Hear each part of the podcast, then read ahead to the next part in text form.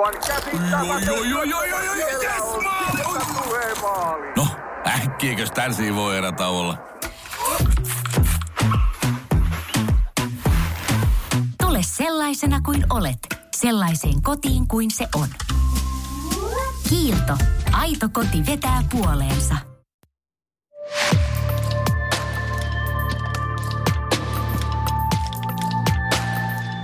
Tervetuloa taas Pysähdy arvioi toimi podcastin pariin. Minä olen markkinointiviestintätoimisto N2 toimitusjohtaja Alex Nieminen.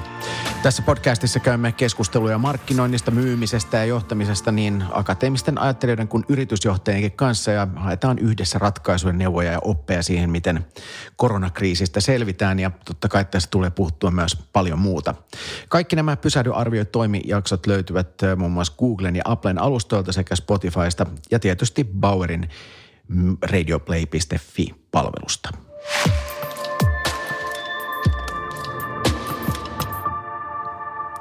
Tässä podcast-sarjassa on vierailut niin mediatoimistoväkeä, konsultteja, professoreita ja liikkeenjohtajiakin. Mainostoimistotaustaisia ihmisiä on ollut ymmärrettävästi ehkä vähän vähemmän mutta tänään korjataan osittain ainakin tätä virhettä, kun vieraana niin on Pauli Varoma, joka on sekä Sherpan perustaja ja nykyinen hallituksen puheenjohtaja, mutta varsinaisen päivätyönsä Pauli tekee lääkärikeskus Aavan ja lastenlääkärikeskus Pikkujättiläisen markkinointijohtajana.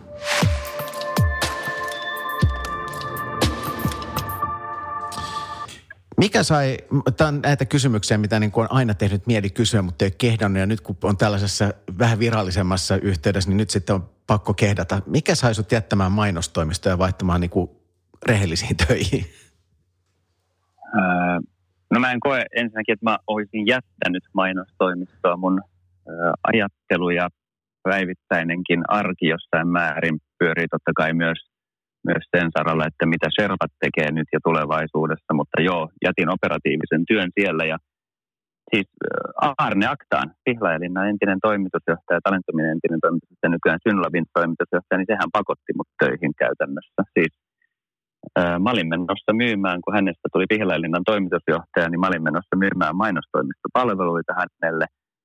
Sovittiin johonkin parin kuukauden päähän palaveri ja sitten ennen kuin mä aloitin tai ennen kuin me, me tavattiin, niin hän sanoi, että, että kun tavataan, niin mietimme, että tuntuisi olla Pihlailinnan markkinointijohtaja. Ja varmaan melkein puoli vuotta mä yritin rimpuilla vastaan ja sanoa ei, ja loppujen lopuksi sitten päätin mennä.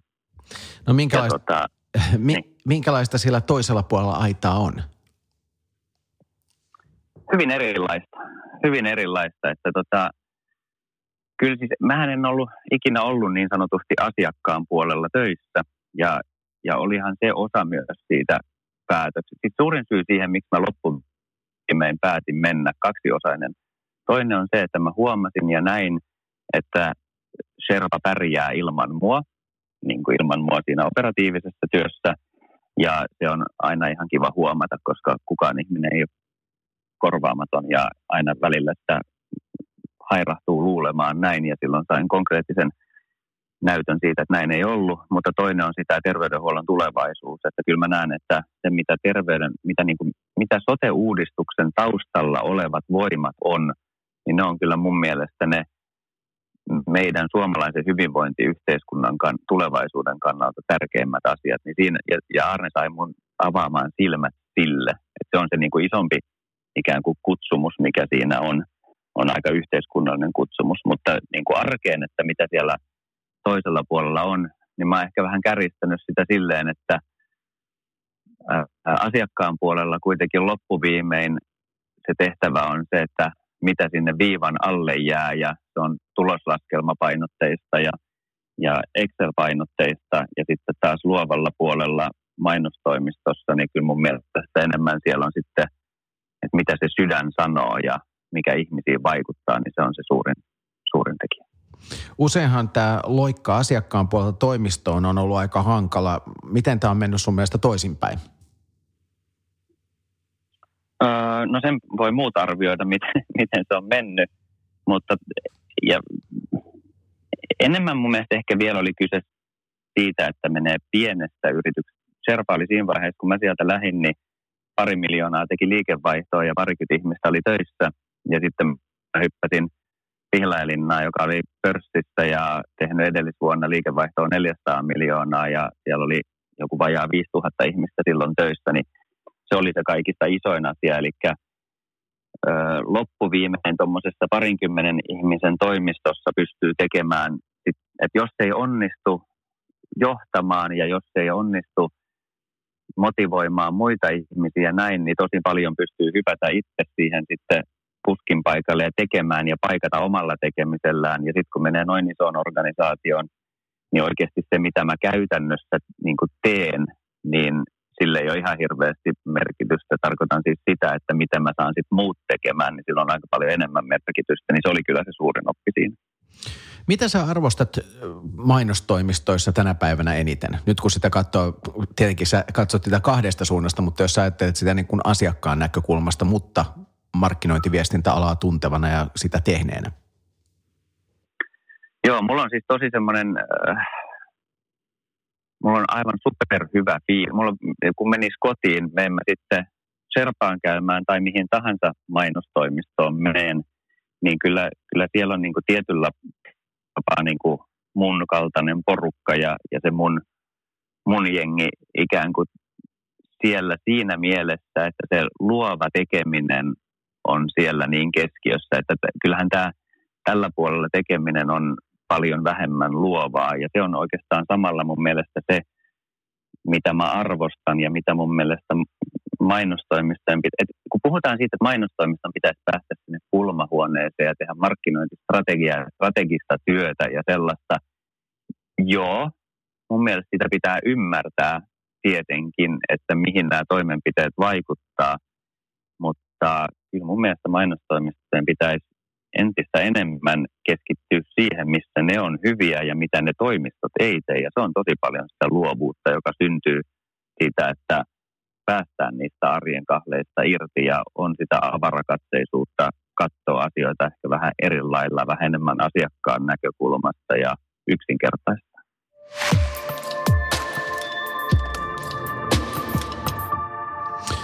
Tässä Pysähdy arvioi toimi podcastissa ollaan puhuttu tietysti paljon tästä koronakriisin aikaisesta tekemisestä liikkeenjohdon ja erityisesti markkinoinnin näkökulmasta. Miten jos sä katsot nyt molemmat hatut päässä, niin miten sun mielestä Suomessa markkinoijat on tähän kriisiin reagoineet? Sanoisin jopa, että yllättävän hyvin siinä mielessä, että ää, tämän tästä näkee, jos markkinoinnissa on ikään kuin kaksi ääripäätä. Toinen ääripää on ö, mahdollisimman taktinen markkinointi ja loppuviimeinhän siinä ääripäässä on se, että jos mä haluan lisää asiakkaita tänään, niin kannattaa varmaan laittaa mahdollisimman iso alennusprosentti ja siihen vielä joku aikamäärä, että osta tänään tähän mennessä, niin saat miinus 50 prossaa.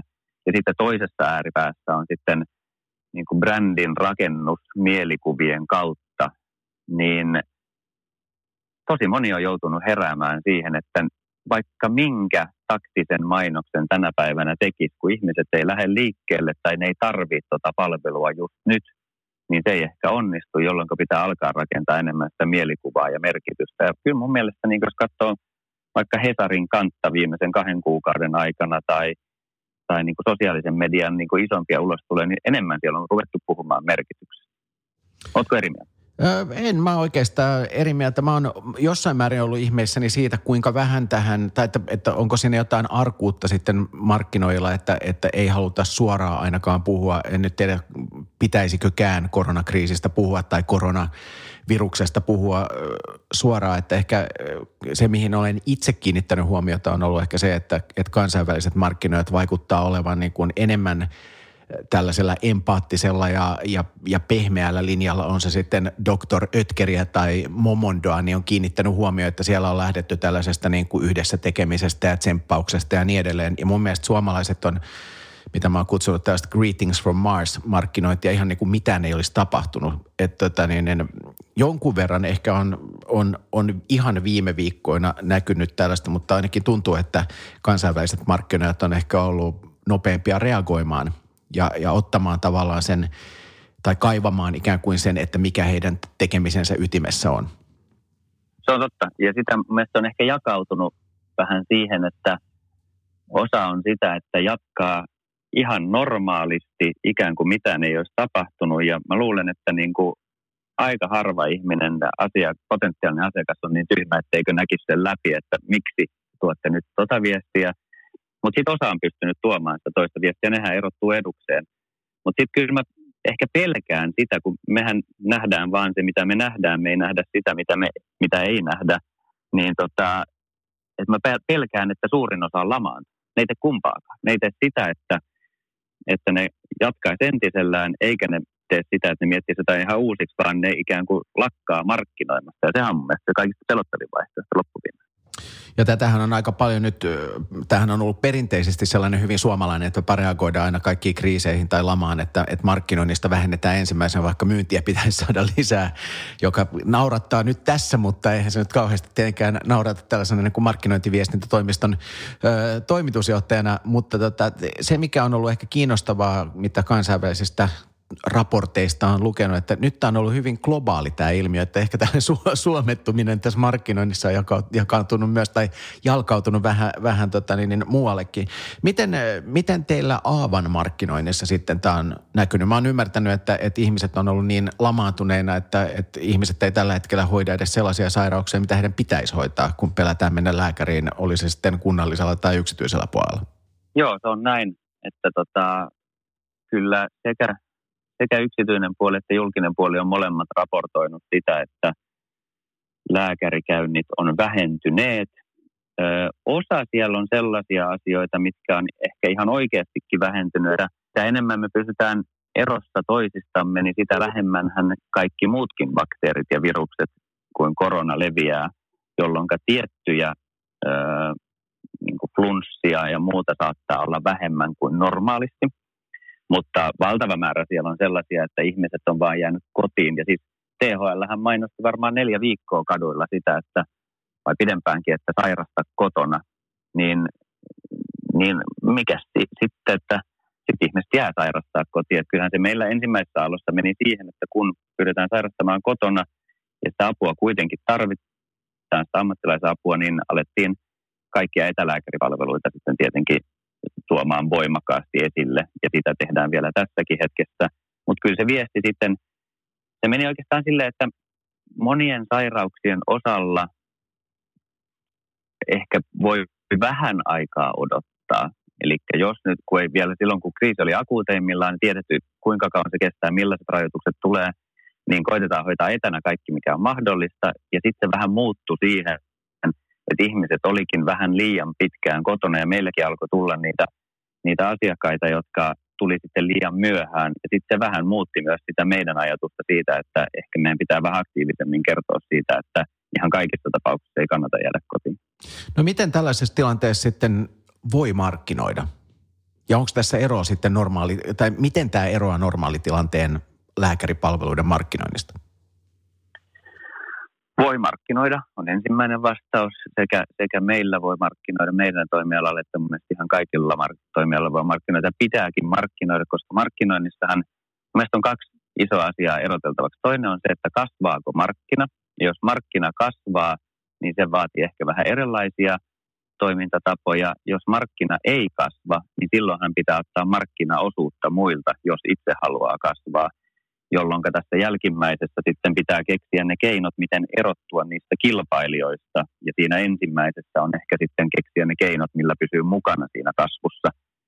Ja tota, mutta kyllä siis konkreettisia asioita, joista kaivataan, niin siis yksi ensimmäisistä film, filmituotannoista, videotuotannoista, minkä mä tein Aavan aikana, on tota, tämmöinen asiakkaan hoitopolku, eli miten – infektioasiakkaat ja ei-infektioasiakkaat hoidetaan toimipisteissä. Ja se oli kyllä erilainen teko kuin, että en mä nyt aikaisemmin olisi näyttänyt sitä, että miten meillä tullaan lääkärikeskukseen ja mennään asiakkaan vasta- äh, lääkärin vastaanotolle ja sieltä pois, että mä olisin kokenut, että se on mikään markkinoitava asia. Mutta tässä hetkessä se oli mun mielestä markkinoitava asia sen takia, koska ihmiset pelkää. Ihmiset pelkää sitä, että tarttuuko siellä lääkärikeskuksessa, onko se täynnä infektiopotilaita ja halutaan niin kuin luoda sellaista turvaa. Ja mun mielestä se ehkä toisaalta turvan luonti ja sitten toisaalta toivon luonti, niin ne on aika tärkeitä asioita markkinoinnissa tällä hetkellä. Perinteisesti lääkärikeskukset on ollut vahvasti lääkäreiden vetämiä ja varmaan poikkeuksia tässä on, niin varmaan melkein yhtä huono idea laittaa mainosmies tekemään kirurgihommia kuin toisinpäin, mutta miten tällaisella hyvin niin kuin konservatiivisella toimialalla markkinointikulttuuria rakennetaan yritykseen? Joo, hyvä kysymys. Noin mäkin sen on nähnyt ja silloin itse asiassa kun alalle tulin, niin oli siinä se opportunistisempikin näkökulma, että ää, ei millään pahalla ketään kohtaan, mutta en mä muistanut kauhean montaa hyvää lääkärikeskuksen mainosta, tai siis yhtäkään, tai mitään markkinointitoimenpidettä. Itse asiassa se, että pikkujätti otti Mauri Kunnaksen piirustukset ja hahmot joskus 80-luvulla tota, omaan brändiinsä, niin se on ollut mun mielestä yksi isoimpia erottavia tekijöitä, ja näin niin kuin markkinointimiehen näkökulmasta ei ole vielä hirveän paljon. Niin tota, joo, sitä se varmaan just on. Mä oon nyt nelisen vuotta tässä ollut ja kyllä mä luulen, että se on nimenomaan sitä, että alun perin on ajateltu, että ei saa luoda kysyntää. Eli ei pidä myydä polvileikkauksia tai mitään muutakaan toimenpiteitä ihmisille, jotka ei niitä varsinaisesti tarvi. Ja sen takia se brändiajattelu on niin kuin tosi lapsen kengissä. Eli meillähän lääkärikeskukset puhutaan lääkärikeskuksina, kun me voitaisiin ikään kuin puhua lainausmerkeissä niistä myymälöinä ja tehdä myymäläkonsepteja niille. Meidän nettisivut voisi ikään kuin olla verkkokauppa, kun siellähän kaupataan lääkäriaikoja. Meidän pitäisi puhua paljon enemmän top of mindista siitä, että mikä lääkärikeskus tulee ekana mieleen. Että ihan niin kuin sulle tuttuja asioita muilta toimialoilta, mutta meidän toimiala on mun mielestä tässä vähän jäljessä. Mutta mä näen sen niin, että me mennään tästä, me otetaan kiinni, koska me otetaan, no, katsotaan mitä muut on tehnyt hyvin, ja tehdään niitä samoja, mutta sitten me saatetaan mennä jopa ohi sen takia, koska terveydenhuolto on aika paljon relevantimpaa kuin aika moni muu mainostettava asia. Eli meillä se niin kuin vai, se purpos ja se merkitys on kuitenkin ihan aito ja olemassa ja sitä ei tarvitse keksiä. Sitten kun me otetaan se ja yhdistetään se näihin jo hyväksi havaittuihin markkinointikeinoihin, niin mä luulen, että tässä on tosi paljon saavutettavissa. No mitkä on sitten sellaisia erityishaasteita, jotka liittyy tähän lääkäripalveluun? Tietenkin tämä nyt on mun mielestä tällainen eettinen kulma siitä, että ei, ei luoda kysyntää, jota ei ole olemassa. Mä luulen, että Suomessa kuitenkin enemmän alihoidetaan kuin ylihoidetaan juuri mitään. Että en usko, että siinä nyt on suurta ongelmaa. Mutta mit, mut mitkä on ehkä sellaisia niin kuin asioita, mihin sä oot, mitkä on tullut niin kuin isoina yllätyksinä? Nyt sä oot ollut tietenkin siellä terveydenhuoltopuolella niin kauan, mutta että jo, joita ei olisi ehkä tullut ajatelleeksikaan aikaisemmin kuin oli toimistopuolella. No kyllä, siis kyllä isoin asia on se, että varsinkin kun tuo sote-uudistus kiihtyi kohti sitä valinnanvapautta ja sitten tuli nämä hoivakriisit ja kaikki, niin kyllä mä nyt koen, pahimpina aikoina mä koen, että mulla on tosi voimakas sellainen pahisleima mun otsassa, että ikään kuin kun mä oon yksityisessä terveydenhuollossa, niin me ollaan pahoja.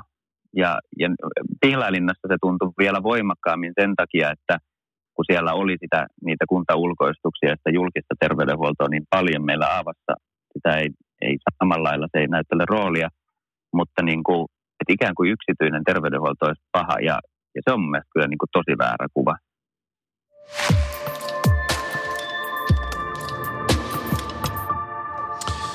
Mä tiedän, että sä seuraat paljon tätä meidän, meidän alaa mitä sä luulet, että jättääkö koronakriisi pysyvät jäljet tähän meidän ma- mainostoimistotoimialaan? Muuttuuko joku pysyväisesti? Mä itse toi, mä, mä, mä olen ehkä aina niin optimistinen ja kun ajattelen positiivisemmin asioista tulevaisuudesta, että mä en halua niinkään niitä uhkakuvia maalata.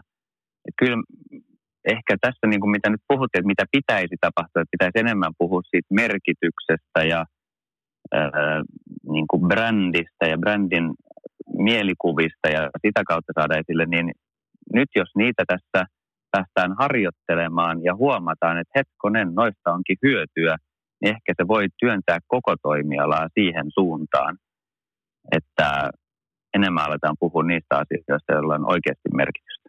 Ja vähemmän tehdään sitä, että mikä tämän Vannerin klikkikonversio oli, että se olisi niin kuin se koko markkinoinnin suunta. Kauhean ärsyttävää, olisi positiivisuus, mutta tota, otetaan sitten tällainen yksi tuomiopäivän enkeli. Tota, niin, niin, äh, Sir Martin Sorrell on sanonut, että tämä koronakriisi tulee nopeuttamaan perinteisten toimistojen sukupuuttoon kuolemista. Tietenkin hänellä on niin kuin niin kuin syvä intressi puhua siitä, että kaikki markkinointi tulee olemaan jollain aikavälillä digitaalista ja, ja mennään nimenomaan siihen bannereiden klikkikonversion mittaamiseen ainoastaan. Sä toivot, että näin ei tapahtuisi, mutta, mutta kuinka isona sä näet tämän digitaalisen murroksen, mikä nyt on käynnissä? Joo, tai oikeastaan ehkä mä näen sen niin tuosta vielä, että kyllä semmoinen sekatavarakauppa öö, tulee kaatumaan. Eli yritykset, mä uskon, että yritykset, asiakasyritykset alkaa enemmän määrin ymmärtämään itse myös niistä klikkikonversioista, markkinoinnin automatiikoista ja näin, ja palkkaamaan in-house-tekijää, jolloin ne tarvii sitten niin kuin sillä puolella niin kuin tosi hevi asiantuntemusta öö, sille puolelle, ja sitten toisaalta ne tarvii mun mielestä tosi hevi asiantuntemusta ja luovuutta sinne, että mikä oikeasti saa ihmisten niin kuin, ihon kananlihalle ja, ja sydämet sykkimään, niin se, että tarjotaan semmoista kaiken kattavaa kaikille, niin mä luulen, että se tulee ehkä vähenemään ja nämä tulee polarisoitumaan nämä, että mitä oikeasti tarjotaan, koska ne on kuitenkin eri asioita. Ne on ennen kaikkea eri ihmiset, jotka, jotka näitä asioita saa työstää se varmaan on myös yksi tämän nykytilan haasteita, että, että meillä on niin, kuin niin erityyppistä markkinoinnin tekemistä ja, ja voi olla, että ne myös aika vähän keskustelee aika monessa paikassa keskenään nämä ikään kuin erityyppistä markkinointia tekevät ihmiset. Ja sitten taas toisaalta nyt jo noin puolet rahasta menee Googlelle tai Facebookille ja se mihin tämä Sorelkin viittaa, että, että tämä tulee olemaan standardi, että me mennään koko ajan lähemmäs sitä, että, että ollaan siellä hyvin niin kuin sanotaanko nyt taktisessa päästä tätä niin kuin markkinointiskaalaa ja, ja iso kysymys on tietenkin se, että kun perinteiset mediat, jotka tässä viimeisten niin kuin viikkojen ja kuukausien aikana on nyt saanut ennennäkemättömän tavallaan comeback-mahdollisuuden, mutta, mutta että, että periaatteessa näistä niin kuin ikään kuin tarinankerronnallisista kanavistahan rahaa siirtyy koko ajan enemmän sinne ikään kuin taktisempaan puoleen. Mikä on sitten mitkä on ne niin kuin brändivaikuttamiset ke- keinot jatkossa, jos, jos meillä niin kuin perinteisten mediakanavien, jossa tätä tarinankerrontaa voi tehdä – ehkä niillä keinoilla, mitkä nyt ihmisille tutuimpia on, niin tulee vähenemään? En mä ehkä ole niin nähnyt, että se tarinankerronta on niinkään niistä kanavista kiinni, vaan se on niistä keinoista, millä sitä tehdään. Että kyllä niin kuin onhan liikkuvan kuvan kulutus sitten taas vastaavasti kasvanut myös digitaalisissa medioissa niin kuin valtavasti ja on se mikä tahansa palvelu, eihän Instagramissakaan muistaakseni alkuun ollut videomahdollisuutta ollenkaan, että se oli pelkkiä kuvia ja sitten sinne alettiin tuoda video, että mun mielestä siis, jos yksi kuva kertoo tuhat sanaa, niin liikkuva kuvahan kertoo 24 000 tai 300 000 sanaa sekunnissa, niin tota, kyllä se on mielestäni vielä edelleen tosi relevantti keino ja sitten vaan pitää löytää ne kanavat, millä, millä ihmiset löytää sen sun viestin. Ja, ja se ei ole niin kuin silleen riippumaton, niin kuin kanavan riippuvaista. Tämä on niin kuin aihe, mistä voisi varmaan, varmaan keskustella pitkään. Yksi on tietenkin tämä ää, ikään kuin mediallinen jakelunäkökulma ja sitten, sitten toinen on se tarinankerronnallinen puoli. Itse asiassa muutama viikko sitten vieraana oli Suomen YouTuben vetäjä ja, ja hän puhui aika paljon itse asiassa sen, sen haastattelun ulkopuolella vielä siitä, että, että niin kuin heitäkin harmittaa, että tätä niin kuin mainontaa yhä, että tästä tulee yhä enemmän tällaista niin kuin formaattivetoista ja bannervetoista. Että kyllä mä sanon, että siinä viiden sekunnin pre-rollissakin saa olla melkoinen taitaja, jos siitä niin kuin tarinankerronnaksi vääntää, mutta toisaalta sitten taas on tullut paljon long form tai tällaista pitkäkestoisempaa videoa ja muuta tämän tyyppistä, mutta fakta on se, että aika niin kuin rajusti tämä polarisoituu mediamarkkina tällä hetkellä, että mihin sitä radio, radioiden ja televisioiden ja sanomalehtien ja aikakausilehtien niin kuin aikaisempaa rahaa tungetaan, niin kyllä se aika paljon sinne, sinne hyvin taktiseen puoleen, puoleen menee. Lester Wunderman aikoinaan sanoi, että suoramarkkinointi luo suhteita brändien ja kuluttajan välille, mutta mainonta luo, luo suhteita mainonnan ja kuluttajan välille. Miten sun mielestä nykypäivänä mainosala voi lunastaa sen lupauksen, että suhde asiakkaan ja brändin välillä on vahvempi mainonnan ollessa siinä välissä kuin sitten siihen, että, että tehdään tällaista suoraa viestintää, mitä nyt tehdään aika paljon vaikkapa verkossa? Oli kauhean monimutkainen kysymys, mutta just itse tajusin. Joo, mutta jos mä yritän ottaa siitä kiinni, niin, niin tota, mun mielestä siis mainonnan kautta markkinointiviestinnän tehtävä ei ole luoda sitä tar- tai siis on luoda se, tar- siis se pohja pitää olla siellä yrityksessä. Mun se on, se on niin kuin iso murros, mitä on tapahtumassa. Oli sitten viime vuoden tämä yritysjohtajien ulostulo, joka Financial Timesissakin, jossa vähän niin kuin kyseenalaistetaan jo sitä, että onko niin kuin yrityksen tarkoitus jotain muuta kuin tuottaa osakeomistajille voittoa, vaan pitääkö siellä olla joku syy olla olemassa. Niin mun mielestä se taas niin kuin antaa mahdollisuuden markkinoinnille, että se, että markkinointi keksisi niitä syitä, ja niin kuin on vähän tapahtunutkin, että se syy ei ollut kauhean selvä, mutta sitten kuorruttaakseen sitä viestiä, niin sitten mainostoimistot tai markkinointiosastot on keksinyt sen viestin, ja se alkaa niin kuin paljastua, että sehän on niin kuin puulaa, ja niin ei pidä tehdä. Mutta sitten kun samaan aikaan sieltä nousee se aalto, että koko yritystoiminnan pitää perustua johonkin syyhyn, niin eikö sen pitäisi antaa markkinointitoimistoille ja markkinointiväelle niin kuin enemmän paukkuja alla vaan rakentamassa, että no miten toi viesti saadaan läpi meidän asiakkaille. Ja Joo. siinä tarvitaan mun mielestä sekä viestintää että markkinointiviestintää, että niin kuin se, se pitää ymmärtää, että se tarina muodostuu ihan joka kohtaamispisteessä, mikä yrityksestä on, ja sehän sen brändin loppujen lopuksi muodostaa. Joo, ja tämähän on tietysti kiinnostava, kiinnostava kysymys myös äh, siitä näkökulmasta, että, että jo hyvin varhain mainonnan alkumetreillä tai, tai sanotaan ainakin 1900-luvun alkupuolella, niin silloin muun muassa McCann mainostoimistoketjun sloganina oli Truth Well Told, eli totuus hyvin kerrottuna. Jotenkin on jo itse asiassa useamman vuoden ihan härskisti lainannut tätä kylläkin aina attribuoinut sen oikeaan osoitteeseen, mutta että jotenkin tuntuu, että, että kyllähän joka tapauksessa tämä läpinäkyvyys, mikä mikä, mikä on tullut digitaalisten kanavien myötä, että, että, että sä oikein niin pysty ihmisiä, mä, useinhan puhutaan, niin kuin jos, jos yksityinen terveydenhuolto pidetään tällaisena pahiksena, niin kyllä markkinointiviestintäala niin kuin tiettyjen ihmisten ja ihmisryhmien keskuudessa se näkemys on ollut, että pakotetaan ihmisiä ostamaan jotain. Ja mä taas näkisin, että, että sellaiset ajat, jolloin sellainen ylipäänsä edes on ollut mahdollista, on jo takanapäin, koska kaikki on jollain tavalla kuitenkin paljon läpinäkyvämpää kuin se on ollut aikaisemmin. Eli että voi olla, että me ollaan tavallaan palaamassa siihen truth well told aikaan. Olen itsekin käyttänyt tuota samaa omissa presentaatioissa ja myös attribuoinut sen oikeaan paikkaan.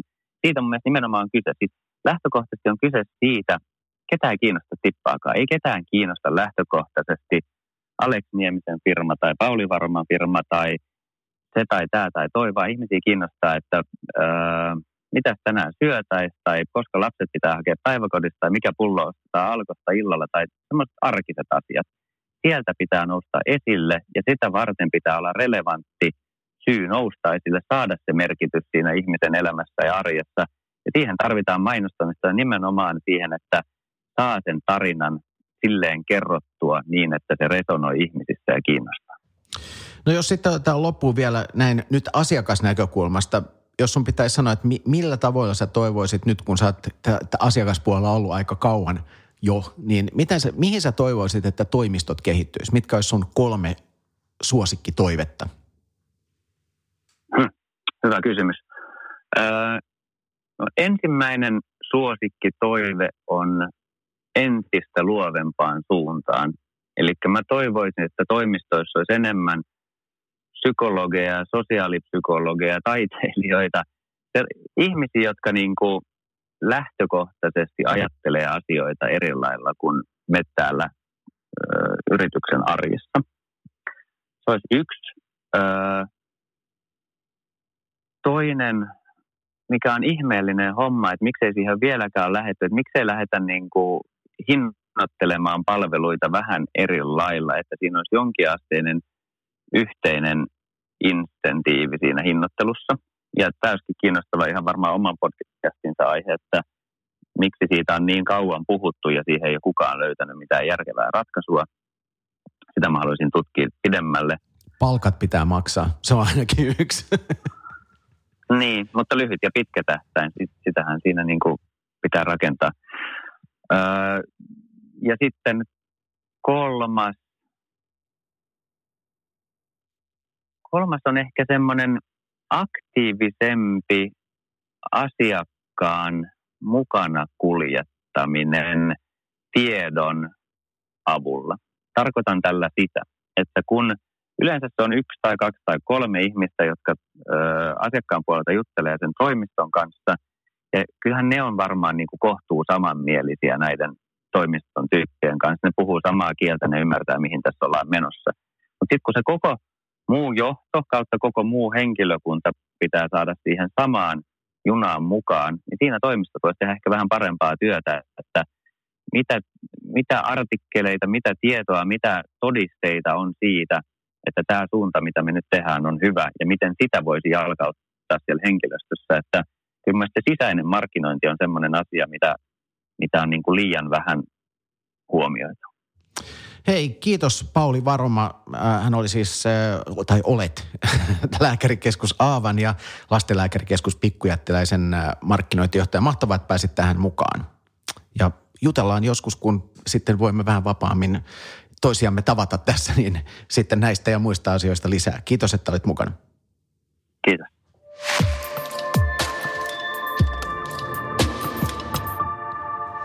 Tässä oli tämänkertainen Pysähdy arvioi toimi podcast ja ensi viikolla taas uusia aiheita ja uusia vieraita tai ainakin uusi aihe ja uusi vieras. Kiitos seurasta. Minä olen siis Alex Nieminen markkinointitoimisto N2. Morjesta pöytään. Pysähdy, arvioi, toimi. Yhteistyössä N2 ja Bauer Media.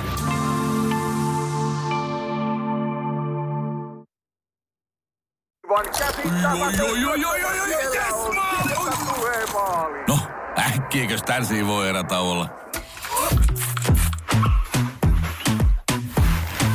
Tule sellaisena kuin olet, sellaiseen kotiin kuin se on. Kiilto. Aito koti vetää puoleensa.